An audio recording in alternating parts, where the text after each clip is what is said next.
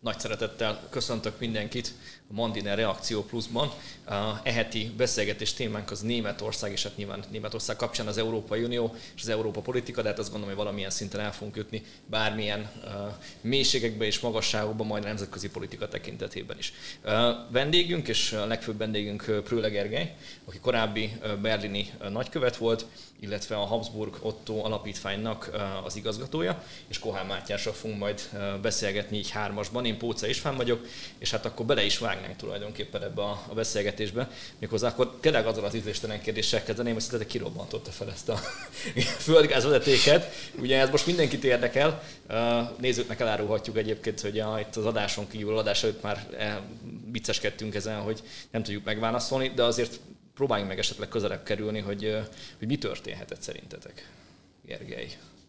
Mindenek előtt köszönöm a meghívást, és erről nem beszéltünk, én szenvedélyes úszó vagyok, tehát innentől kezdve nem csodálom, hogy a gyanú rögtön rám terelődött, félretéve a, a, a rossz viccet. Ugye azt gondolom, hogy tényleg nem férhet kétség ahhoz, hogy itt valami diverzáns akcióról van szó, és hát annál pedig rutinosabb vagyok sem, mint hogy itt egy ország vagy egy nagyhatalom nevét rögtön kiejtsem a, a számon, akár azért, amelyik részt vett az építésben, és hát amelyik nagy történelmi tettként,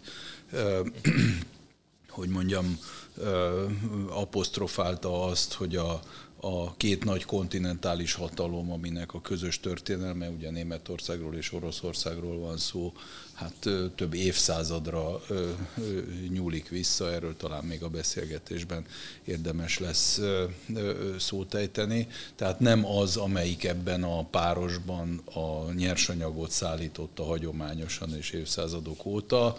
Most, hogy milyen nagyhatalmaknak érdeke ez, vagy egyáltalán milyen hatalmaknak lehet érdeke, hogy ez a, ez a ö, vezeték ne működjön, erről nyilván hosszan lehetne. Igen, itt egy dologra hívnám fel a figyelmet, hogy ez a, ez a, a kritikus infrastruktúra, ugye így hívjuk ezt a, az ilyen típusú vezetékeket, ezeknek a védtelensége, és különösen ennek a, a vezetéknek a védtelensége ott a nyílt vízen, ez azért egy egészen megdöbbentő dolog, és talán azt megkockáztatom, hogy a, a, annak a békés világnak, amiben ennek az építését elkezdték, a végtelen naivitása, vagy, vagy hogy mondjam, kékszeműsége is kifejeződik abban, hogy ez a vezeték csak úgy fekszik a tengerfenekén, és hát nem hallottunk róla, hogy különböző országok járőröznének körülötte. Ebből a szempontból figyelemre méltó tény, hogy pont olyan vizeken történt ez a, a, a robbantás, aminek a jogállása, ha nem is kétséges, de minden esetre nem olyan parti vizek, ahol bármely államnak járőröznie kellett volna, vagy lehetett volna. Tehát, hogy ez egy szándékos akció, ahhoz nem, nem fér kétség, és a nagy kérdőjel az, hogy még milyen, még milyen rendszereket érhet támadás. És ugye a technológiai érzékeny világban ilyen rendszerből nagyon sok van, mint tudjuk. Nyilván nem egy olyan akcióról beszélünk, ami egy tudom, egyszerű terrorsejt vagy terrorcsoport kitalálja, hogy akkor holnap robbantsuk fel az Északi Áramvezetéknek a tenger alatti részét, mert ez komoly nyilván tudás, úszótudás, búvártudás és technológiai felkészültségre van szükség. Uh, Mátyás, te robbantottál, vagy úsztál, vagy te hogy látod ezt a... Hát ugye én, mivel nincs rajtam se nyakkendő, se fehéring, és amúgy is egy fesztelen külpolitikai újságíró vagyok, ezért én, én, én nekem alapvetően szabad találgatni. Egyrészt felvetettél egy fontos kérdést, hát, hogy még az sem biztos, hogy az hajtotta végre ezt a támadást, aki kitalálta. Ez, ez, ez, ez szerintem nem egy önmagában is egy érdekes kérdés. Én egyszerűen csak el fogom sorolni, hogy kinek miért lehetett érdeke felrobbantani a, a, a vezetéket, aztán majd a végén mondok valamit, hogy, hogy én nagyjából merre hajlok. Ugye azonnal felvetette nagyjából az egész fősodratú média mindenhol, hogy az oroszok voltak. Ebben az a ráció, hogy volt, ha emlékeztek rá, a mobilizáció kapcsán jó néhány olyan bejelentése vagy, vagy utalása Putyinnak, amely a gázkereskedelem korlátozására utalt, viszont ezek nem mozgatták meg a gázárakat. Tehát Oroszországnak az a fegyvere, amelyet szerintem eléggé nyilvánvalóan alkalmaz nyár eleje óta, június közepe óta, hogy különböző uh, mondva csinált karbantartásokkal, uh-huh. piaci zavarkeltéssel magasan tartja a gázárat, ezzel folytogatja az európai ja, gazdaságot, és, igyekszik jól őket, láttuk. és igye, igyekszik őket megtörni. Ez úgy látszik, hogy verbálisan már nem működött, az egyetlen ráció orosz részről emögött az az lehetett, hogy ők fölsófolják a gázárat, ami ebben az érvelésben a probléma az én számomra az az, hogy ez egy olyan vezeték volt, mind az Északi Áramlat kettő, mind az Északi Áramlat egy, amiben A. áll rengeteg orosz pénz, B. áll technikai, tehát a vezetékek technikai nyomásának fenntartása érdekében rengeteg orosz gáz, és amelyen egyébként Oroszország jelenleg nem értékesít gázt. Tehát fölvetődik a kérdés, hogy ha ez tényleg Oroszország zavarkeltő vagy, vagy piac fölzavaró akciója volt, akkor kinek akarta Oroszország megdrágítani a gázt, hiszen olyan vezetéket robbantott volna föl ebben az esetben, és egyébként emellett rögtön le is állította az ukrajnai gáztranzitot, amelyen nem értékesít gázt. Akkor kinek? Tehát a, a déli áramlaton gázkapó országok számára akarta emelni a gázárát? Tehát én, én, én emiatt azt, hogy az oroszok lettek volna, ezt így nem egészen hiszem el. Meg azt is tudni kell, hogy voltak ennek a vezetéknek militáns és nagyon hangos ellenségei.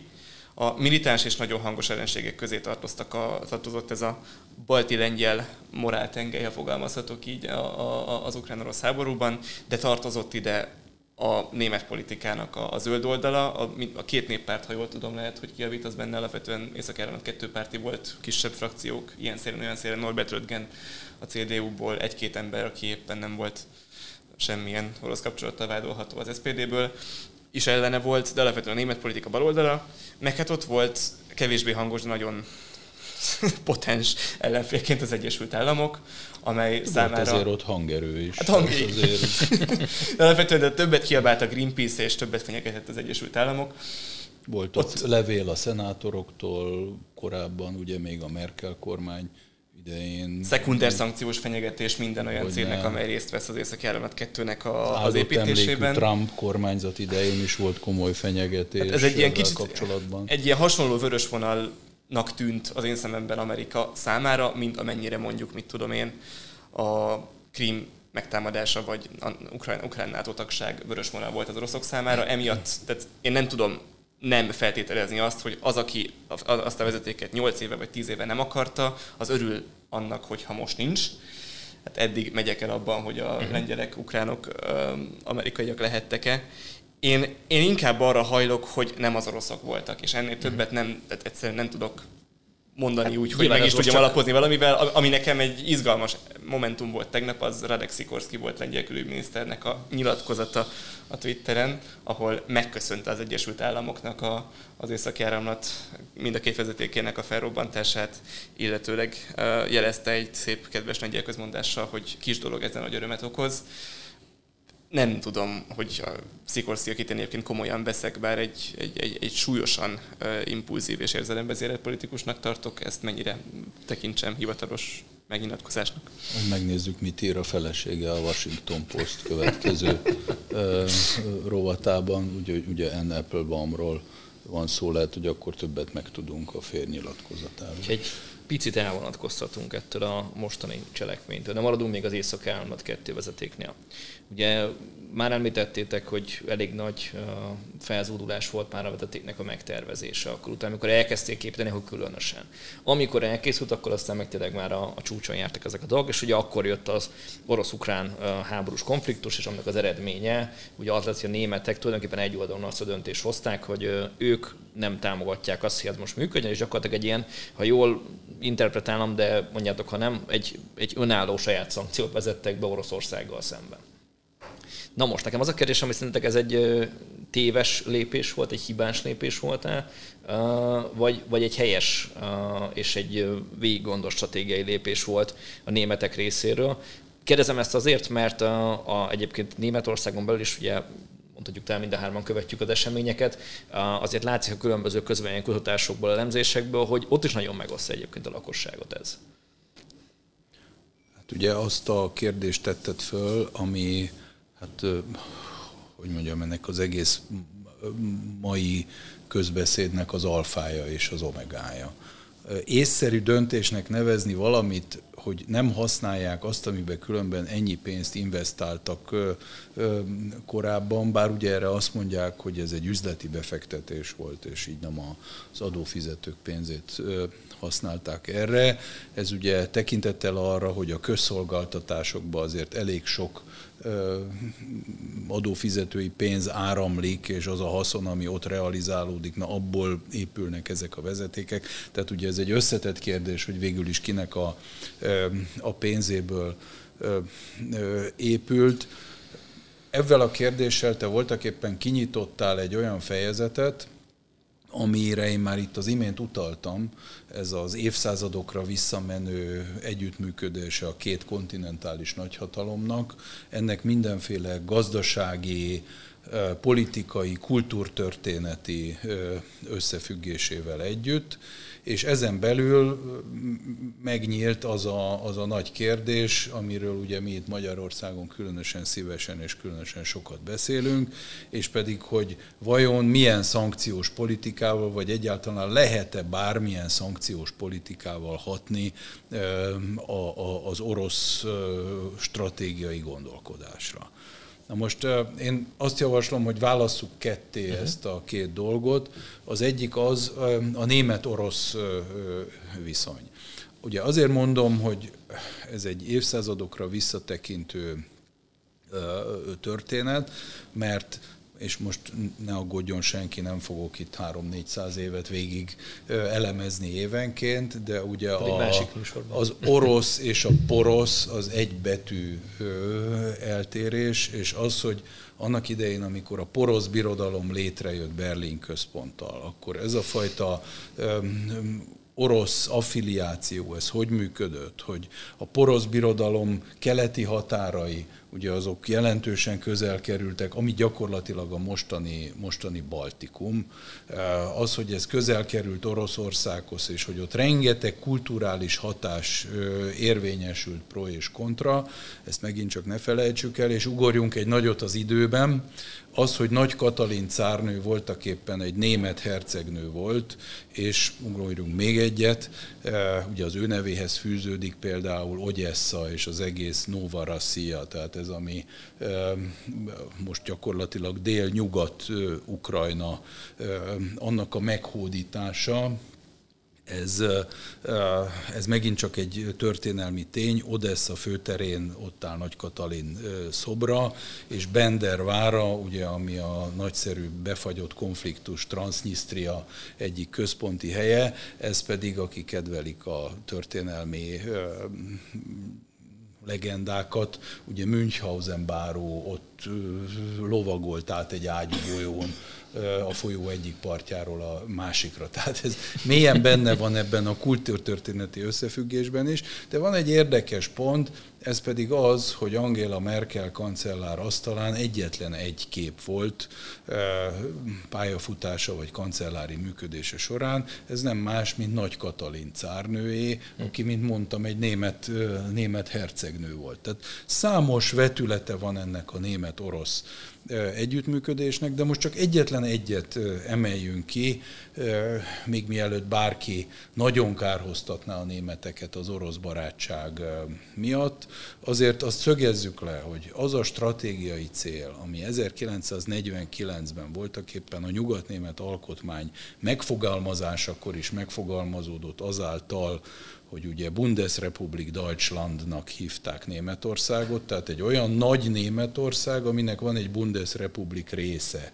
Ezért kell ugye mindig németországi szövetségi köztársaságnak fordítani helyesen az ország nevét. Ugye ebben Adenauer és a, főleg a német konzervatív politika által megfogalmazódott az a stratégiai cél, hogy az a megosztottság, ami a második világháború után bekövetkezett, ez egy átmeneti állapot. Hogy lehetett ezt elérni? Nyilván egyfelől a transatlanti elkötelezettség maga töretlen bizonyításával, Emlékszünk a francia és a brit kapcsolatok alakulására, kéz a kézben állni Verdunben, Mitterrand elnök, Helmut Kohl, és, és most jön a lényeg, egy olyan Oroszország vagy Szovjetunió politikát kidolgozni, ami végső soron, ehhez persze kellett az ottani változás, meg főleg Mihail Gorbacsov, mégis megengedő egy olyan német, egy, egy kicsim, de mégis nagy német gondolattal kapcsolatban, ami ezeket a keleti tartományokat végül is beolvasztja. Bocsánat, a, hogy félbeszakítanak. Csak egy, egy gyors kérdés, hogyha ugye felvázoltad, hogy mennyi történelmi kapcsolat van Németország meg Oroszország között, vagy a német területek és az orosz területek között. És aztán tettél egy érdekes utalást arra, hogy uh, tulajdonképpen prezentálni kellett ezt a német-francia barátságot, hogy uh, ha a kettőt egymás mellé teszem, akkor uh, melyik az őszintébb? A német-francia kapcsolat, vagy pedig az orosz-német kapcsolat. Uh, uh, uh, uh, de nem lennék. Elnézést nem. Én azt, azt gondolom, de hogy ezt, a, ezt nálam frappánsabban, az ősz, a, a nemzetközi politikában tapasztalható őszintességre vonatkozó kérdésed megválaszolását egy fiatal külpolitikai újságíróra bíznám. Ezt hívják úgy, hogy diplomatikus félreállás. Én, hogy mondjam, tehát... De azt, hogy melyik, melyik van komolyabban gondolva, arra szerintem pusztára szólni az őszintességről. Igen, az egy más kérdés. Melyik, melyik jön mélyebbről, inkább akkor kérdezzük így. Az őszintesség nem, nem diplomácia kategória, igen. Igen. Intézményesen nyilván sokkal komolyabban van gondolva a francia ö, ö, kapcsolat, és azért mondom, hogy intézményesen, mert a, a, a, az európai integráció kezdeteinél persze az olaszok is, mint tudjuk, ott bábáskodtak, de azért végső soron az egy német-francia projekt. Megint csak, és itt is fontos mindig leszögezni, hogy mind a két állam az abban az időszakban, az ötvenes évek elején definiált nemzeti érdeke alapján járt el. Volt egy állami szuverenitásában korlátozott, de gazdaságilag erős Németország, és volt egy nemzeti szuverenitásában nemhogy nem korlátozott, hanem nagyon erős és öntudatos Franciaország, aminek, hát, hogy úgy mondjam, kilógott a feneke a nadrágból.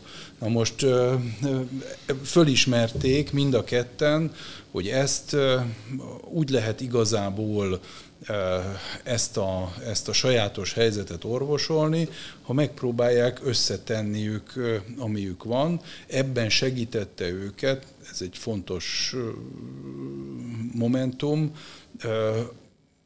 minden vezetőnek, aki ebben részt vett, a katolikus hite, ez egy fontos uh-huh. dolog, tehát egy mély katolikus hite. Hozzá szokták tenni, ugye a Tony Judd nevű néhai történész mondta azt, hogy ugye az, hogy mindnyájan német anyanyelvűek voltak, mélyen katolikusok, és országaik perifériájáról származtak, ez befolyásolta azt, hogy ez az együttműködés létrejött. Tehát a kérdésre a válasz az, hogy intézményesen, és akkor még a NATO tagságról nem is beszéltünk, biztos, hogy az, az, az a komolyabban gondolt, de azért ne felejtsük el, hogy a német politika voltaképpen Willy Brandttól kezdve a stabilitás jegyében, ugye ez a stabilitátspolitik, ennek az volt a lényege, hogy a, a ö, változás közeledés által, vagy a másik formula szerint a, a kereskedelem, kereskedés által próbáljuk meg változást elérni. Ennek különböző ö, változatai voltak, de voltak éppen tényleg ö, kereskedelemmel, ö, apró politikai lépésekkel, a status quo ö, látszólagos, vagy hogy mondjam, pillanatnyi elfogadásával végső soron Németország Oroszországot hát megbékítette. Uh-huh. Mátyás, és az amerikaiakat meg kérlek, ne felejtsd ki. Nem felejtem ki az eredeti kérdésről, sőt azt, azt, azt a bravúrt akarom végrehajtani, egyszerre válaszolok az eredeti meg a Nagyon másodlagos jó. kérdésedre. Én mind a német-francia, német-orosz, mind a német-orosz kapcsolatot úgy látom, hogy van benne egy viszonylag evidens, kölcsönösen előnyös megoldási lehetőség, ami a német-franciában megvalósult, és viszonylag jól működik, nem tudom, nagyjából a, a legkésőbb az euró létrejötte volt, de szerintem már előtte is. A német-orosz szintén kölcsönösen előnyös megoldási lehetőséget pedig kívülről folyamatosan szétbombázzák, uh-huh. talán fogalmazhatok így, de azzal a kiegészítéssel, hogy mind a két oldalon megvannak azok a szereplők, akik kellőképpen ostobák ahhoz, hogy belülről is megbombázzák, vagy segítsenek. A, szétbombázzák, a, a, vagy megbombázzák, vagy jobbat ajánlanak? Nem ajánlanak jobbat, nem ajánlanak jobbat. Tehát szerintem, szerintem nincs igazából Közép-Európa számára annál gazdaságilag jobb, hatékonyabb és, és működőképesebb modell, mint amit nem akarok Dábik Jánosi magasságba emelkedni, mint amit egyébként tehát mindenki, akinek két szeme van, lát, hogy Németország és a német ipar tudja felhasználni. Nem pedig Kína, nem pedig bárki más, aki Oroszország közelében van, a rengeteg orosz nyersanyagot. Tehát szerintem ennél nincsen jobb megoldás. A német-francia kölcsönösen előnyös megoldás, ugye alapvetően az, ezt érintetted, de nem, de nem mondtad ki, hogy Németország föladja a márkát, nincs egy borzasztóan erős német valuta Európában, ez gyakorlatilag francia kontroll alá helyezi, ugye gyanúsan sok az é ká bé, az Európai Központi Bank elnökei között a francia, volt Dominique Strauss-Kahn, van most, van most Christine Lagarde, és igazából Mário Dragit nyugodtan tekintetjük franciának, annak ellenére, hogy olasz, mert itt gyakorlatilag ugyanannak a a dél-európai pénzügyi lobbinak a, a részéről van szó, mint ahova az összes többi korábbi francia é ká bé elnök is tartozik. Ebben az a ráció, hogy Franciaországnak hagy, mondhatni gazdaságilag teret, levegőt Németország, valamennyire részt vállal a francia rizikó, a francia állam, államadósság finanszírozási rizikónak a kezelésében azzal, hogy közös a valuta. Cserébe Franciaország pedig belemegy abba, hogy Németország maradhasson egy, egy egységes Németország, nem akadályozza meg a német újraegyesítést, nem akadályoz ezer minden más külpolitikai tevékenységet, amit, amit, amit Németország magától végezne. Hát egy kicsit ki van húzva a méregfoga ennek a, a történelmileg nagyon rossz német, vagy hát legalábbis sok konfliktussal terhelt német-francia viszonynak. Ezt a kölcsönösen előnyös megoldást Franciaországgal sikerült megoldani, Oroszországgal meg nem sikerült, és az Északi Áramlat kettő, ugye ez ennek a, a létező legjobb szimbóluma, hogy nincs szerintem logikusan gondolkozó ember, aki tudna egy ellenérvet felsoroltatni amellett, hogy Németország egy már megépített vezetéket ne nyisson meg. Ugye a legrosszabb, amíg történhet a megnyitása esetén, hogy az oroszok fogják magukat és nem szállítanak rajta gázt. Ugye ez meg tud történni anélkül is, hogy megnyitnák, tehát ebben a tekintetben az Északi Áramlat kettő többletkockázatot nem jelent. Nyugodtan meg lehetne nyitni. A Az, az, az a szöveg, hogy, hogy, ez, hogy ez növeli Németország, Oroszországnak a energetikai kitettségét, így önmagában jelenleg nem áll meg, ez egy plusz kapacitás. Az, hogy a német ipar hogyan tervez ehhez hozzá, meg hogyan nem tervez ehhez hozzá, az már egy másik kérdés, de én azt önmagában nem gondolom, hogy a jelenleg fönnálló kettő, közvetlenül kettő, közvetetten Ukrajnán keresztül három német-orosz gázvezetékhez még egy hozzáadása az, az a zsarolási lehetőségét Oroszországnak jelentősen növelni. Ez szerintem nincs így. Nincs igazából a Németországon belül meglevő önsorsontó, önkorbácsoló, moralizáló politikán, meg az amerikai nyomáson kívül más olyan racionális tényező, ami, ami, ami ennek a meg nem nyitását bármelyik pontján az építkezésnek, akár most, de akár két évvel ezelőtt uh, indokolta volna. Jól értem, akkor azt mondod, hogy tulajdonképpen gazdasági szempontból az az idea, hogy uh, a Németországban felhasználják azokat a nyersanyagokat, amik uh, Oroszországból uh, érkeznek, és ez a kapcsolat ez adott, és ez gyakorlatilag Európa számára uh, egyfajta prosperitást uh, tud eredményezni. Hogy, uh, nem elszakadva egyébként jelenlegi szankciós uh, politikától, meg az egész beszélgetésünknek a, az eredeti kiindulásától, pontjától, szerintetek ez reális, hogy ez valaha visszaáll? Ugye, amiről a Mátyás most beszélt... Egyet egyetértesz, ez is egy kérdés egyébként. Igen, amit, amiről a Mátyás most beszélt, ez voltaképpen a Maastrichti szerződés, igen, aminek most ezekben a hónapokban emlékezünk a harmincadik évfordulójára, hiszen most vagyunk abban az időszakban, visszavetítve kilencvenkettő-kilencvenháromra, amikor már aláírták, de még nem ratifikálták. Ugye a Maastrichti szerződés volt az a dokumentum, ami végül is a, a rendszerváltozást és a A, ezt az új európai rendet követően valami módon megpróbálta, és mind a mai napig szabályozza az Európai Unió alapstruktúráit.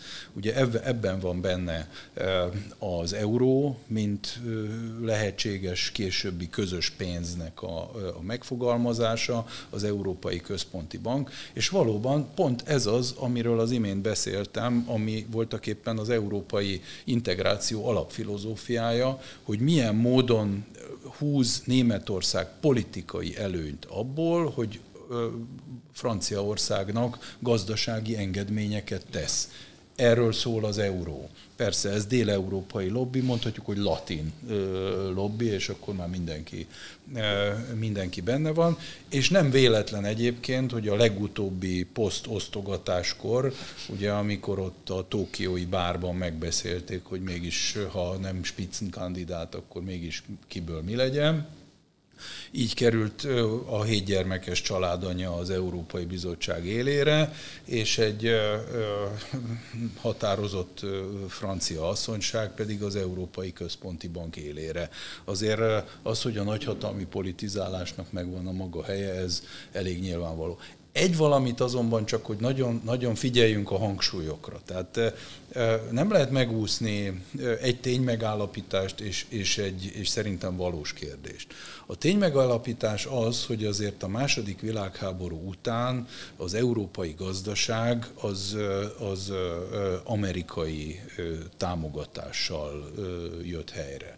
Az, hogy Németország gazdasági ereje olyan gyorsan állt helyre, ahogy helyreállt, ez bizony a Marshall segélynek volt köszönhető. Ugye ez a, a klasszikus bombó, hogy nekünk jutott Zsukov Marshall, nekik jutott Marshall segély. Tehát ez, ez, egy, ez, egy, ez egy jelentős... Szívesen cseréltünk volna.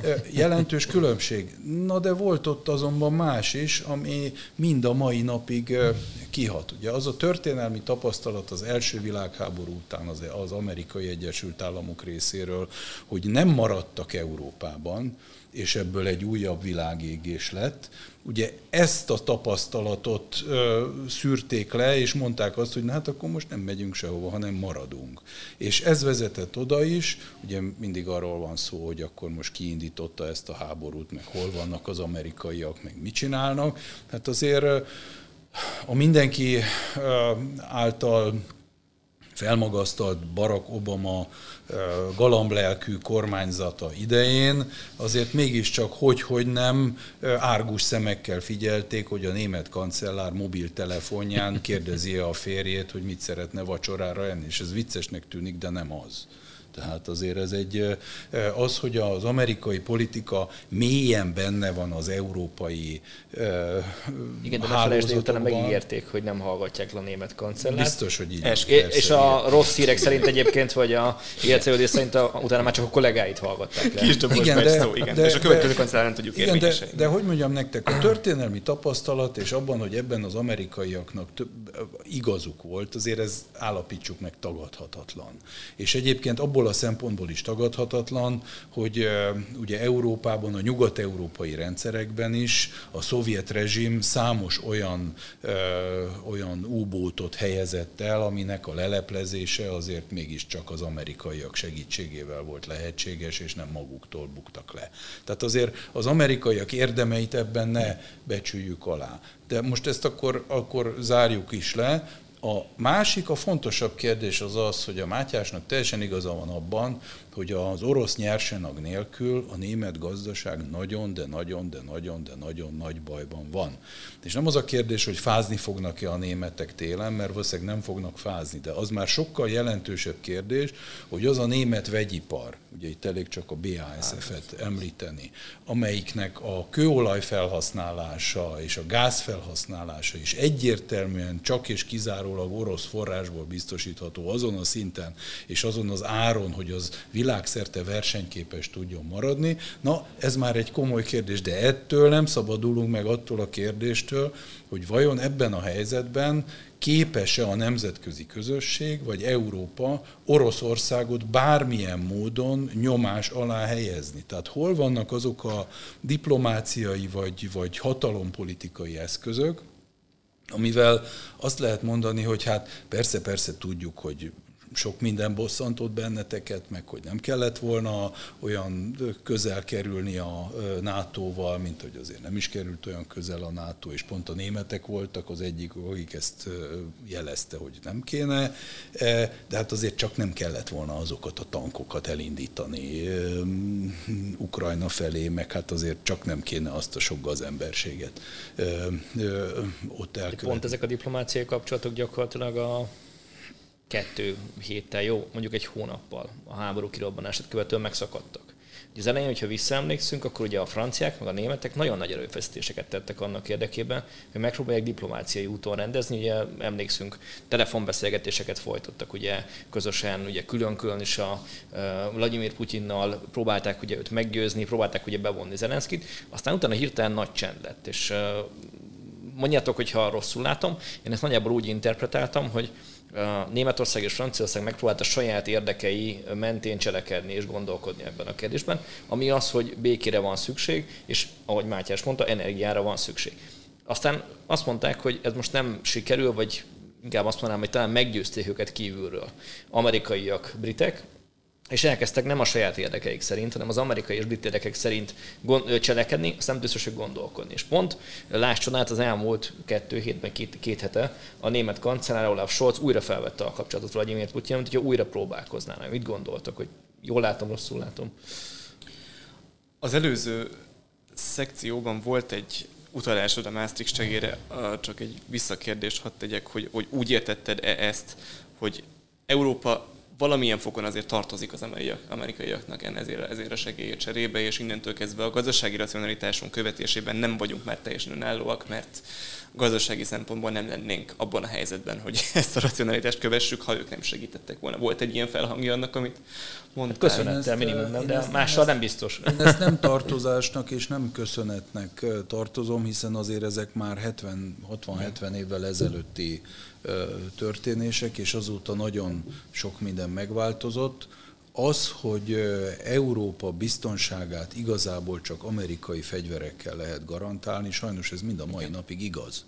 Tehát, és beszélhetünk mi a, a, az európai haderő jelentőségéről, és dönthet úgy most a német kancellár, hogy az idők változásában majd most száz milliárd euróból fölfegyverzik a német hadsereget, és fektethet be a Krauss-Maffei Magyarországon, mint fegyvergyár, és virágozhat a fegyvergyártás mindenfelé. Mire, mire ebből egy ütőképes európai haderő lesz, addig sok-sok tragédia történhet. Szabad ne feled, egy anekdotát hallottam egy helyszínen tartózkodik egy zárt körű megbeszélésen, amikor az amerikaiak, ez még jó néhány évvel ezelőtt, szokás szerint felhívták a figyelmet arra, hogy a minden NATO tagállam legyen kedves betartani ezt a két százalékos célkitűzést, ugye a gé dé pé arányosan, amit a haderőre kell fordítani. És a, ugye voltak egyértelmű utalások Németország irányába, majd a történet szerint nem voltam ott, akitől hallottam, ott volt. Angela Merkel azt találta mondani, hogy hát most tulajdonképpen, ha jól érti, akkor arra kéri az amerikai fél őket, hogy fegyverkezzenek, és hogy gondoljon vissza, ez már kétszer megtörtént a történelemben, a, a közelmúltban, és hogy biztos, hogy ezt akarják. És nyilván jót nevettek rajta, de mindenki értette, hogy mire vonatkozik. Igen. Na, tehát így értetted. Így értetted, jó. Csak a, ugye tényleg egy valóban nehéz kérdés az, hogy van-e nekünk módunk Oroszországra nyomást gyakorolni, és hogy amikor beszélünk egy amerikai-orosz, vagy összességében nagyhatalmi szembenállásról, akkor itt Európának pontosan mi is lenne a helye. Tehát az ő biztonságát garantál nagyhatalmakkal tartani, beállni mögéjük, vagy, vagy követni valami egyelit. Én, én, én mondjuk úgy látom, hogy Európa akárhogyan kapaszkodik, akármit csinál, Európa nem rendelkezik az Oroszországra való nyomásgyakorlás eszközeivel, és nem tud velük rendelkezni. Egyszerűen szerintem az, az egy tarthatatlan koncepció, hogy egy gazdaságilag kiválóan működő, de egyébként meg nem nagy hatalom kontinens, az, az fogja magát, és egy két kontinensen átnyúló tizenhét millió négyzetkilométeres atomhatalommal szemben nyomásgyakorlást alkalmazna.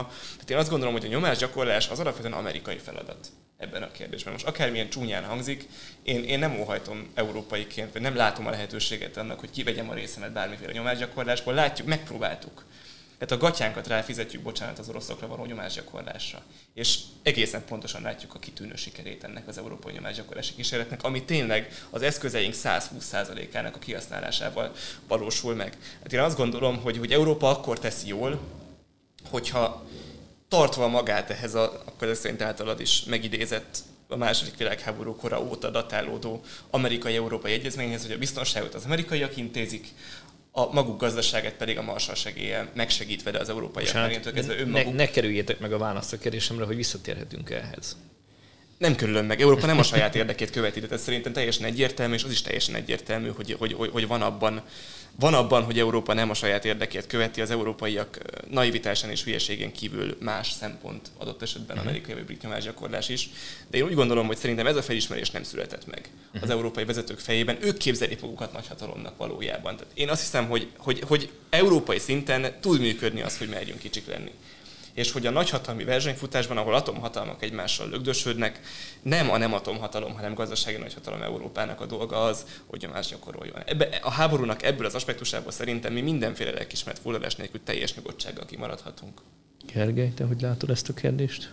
Én hasonlóképpen látom. Én azt, azt vetem csak föl, hogy a... a Ugye a klasszikus kérdés, amit már Henry Kissinger is mindig föltett, hogy ha Európában föl akar hívni valakit, akkor hol van az a telefonszám. Tehát, hogy az a fajta szövevényes érdekhálózat, ami történelmi és minden egyéb okokból, politikai okokból Németország vagy de, de Európában kirajzolódott, az miképpen állhat össze valami közös érdekérvényesítésé. A telefonszám az meg volt korábban, az Angela Merkel telefonszáma volt. Hát... Többé, szép lett volna. Többé-kevésbé szép, szép lett volna, igen, én is inkább ezt mondom. És ugye hajlamosak vagyunk ezt így, így idealizálni, hogy mi is volt akkor. Valóban annak idején ez a hármas formátum, amivel ugye ők elmentek és tárgyaltak a Putyinnal, és mondták, hogy hát azért ez így nem, nincs rendben, ami ott történik.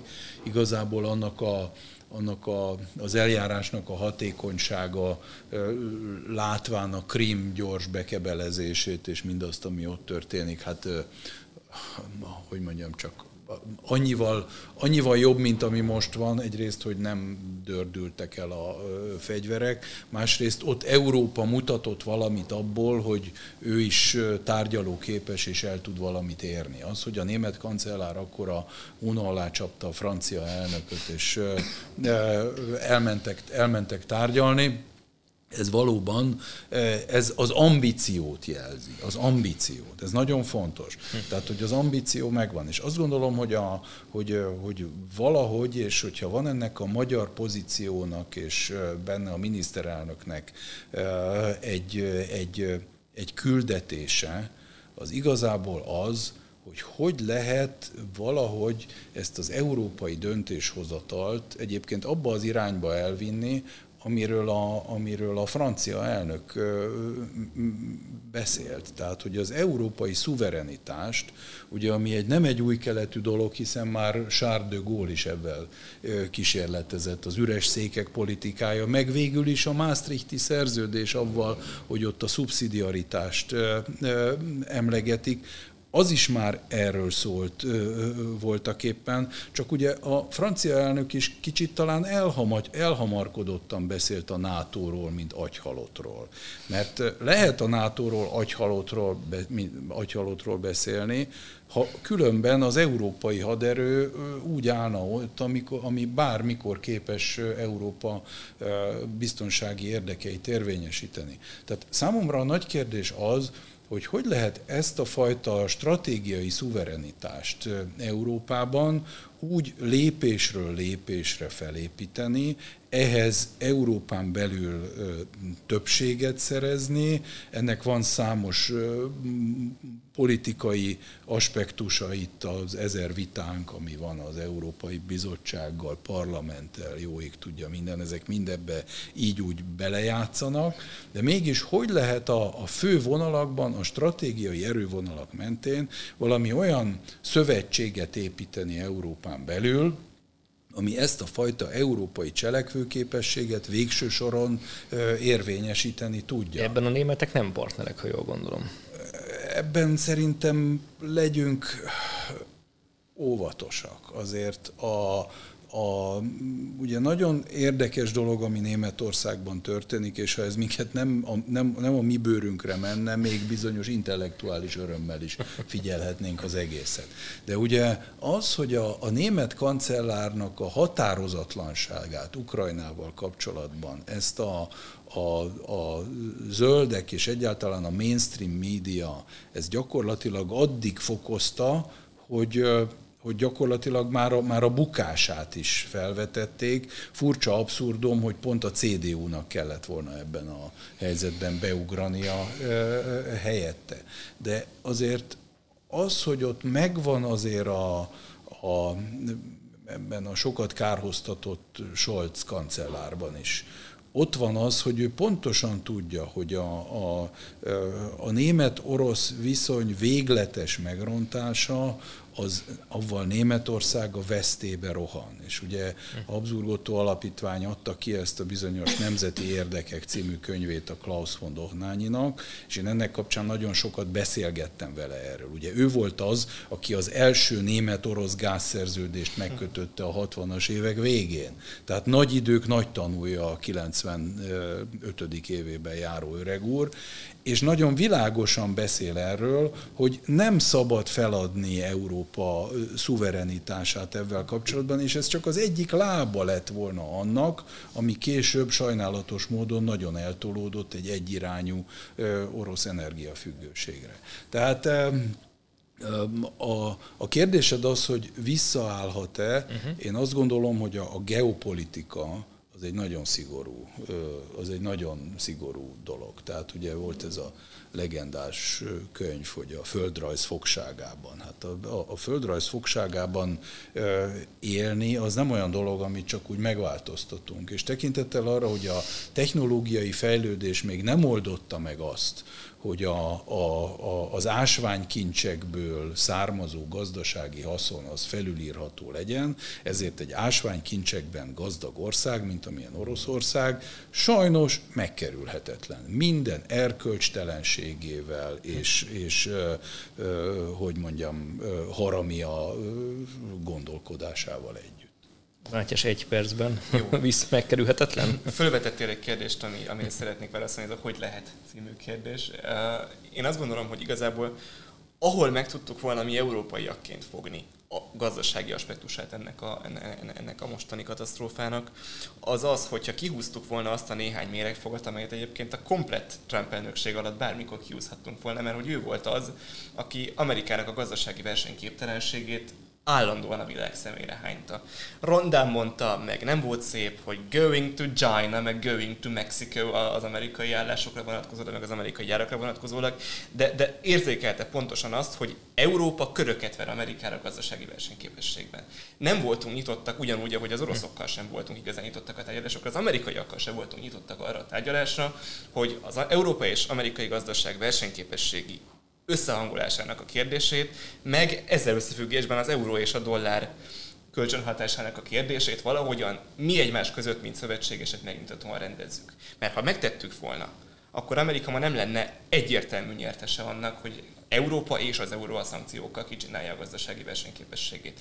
És akkor tudnánk egy olyan háborúban, egy, egy háborús helyzetben úgy helytállni, hogy annak csak biztonsági aspektusa legyen a mi oldalunkról, és ne legyen gazdasági aspektusa, amelyben a, a nyugati világ két fele teljesen megosztott. Hát szerintem ezt a néhány méregfogat előre ki kellett volna Trump alatt húzni, és akkor legalább a szankciós, inflációs részét ennek a, ennek a gazdasági, ennek a háborús krízisnek legalább ezt nem érzékelnénk ilyen súllyal. Igen, hát az a baj, hogy itt avval, hogy rondán mondta, bizonyos értelemben azt hiszem üstökön ragadtad a problémát is. Tehát a, én nagyon fontosnak tartom, és ez a magyar külpolitika számára sem szerintem elhanyagolható szempont. Tehát a, a, a Twitteren vagy Facebookon közölt baltával faragott üzenet, az bizony nagyon sokat ronthat a hangulaton, még akkor is, ha nagyon igazunk van. Tehát jól oda mondani valakinek az lehet, hogy, lehet, hogy jól esik, de tartósan, hogy, hogyha ez egy olyan stílusban zajlik, ami, ami irritáló, ráadásul egy kis ország esetében nem szerencsés, akkor ez később több, több kárt okoz, mint hasznot, miközben az együttműködés és az, hogy ez az Európai Unió meg a, a, egyáltalán az, ami itt geostratégiailag összefügg, ez jól működjék, ehhez tényleg létérdekünk fűződik. Tehát én azt remélem, hogy előbb-utóbb lesz egy olyan amerikai elnök, aki nem fogalmaz rondán, és eznek meg lesznek azok az európai partnerek, akik szépen és adott esetben a hosszú távú érdekeikre inkább tekintve, mint a rövid távúakra képesek lesznek ilyen típusú megoldásokat tenni. Jó szándékból valók a barátságosoktól, vagy sebek is, sebek is tömérdek a gyűlölőnek a csókja. Azt, Azt majd mindenki nézze meg, hogy ez honnan volt az, az idézet. Szerintem te tudnád, de hadd kérdezek egy másik könyvet, még egy utolsó, nagyon rövid, de nagyon nehéz kérdés, hogyha egy könyvet kellene ajánlod Németországgal kapcsolatban. Melyik lenne az? Hát a Goethe Faust. Egyébként érdekes, mert, a, mert, mert hogy, hogyha arra keressük a választ, hogy a német mentalitásnak milyen alapvető vonásai jelennek meg.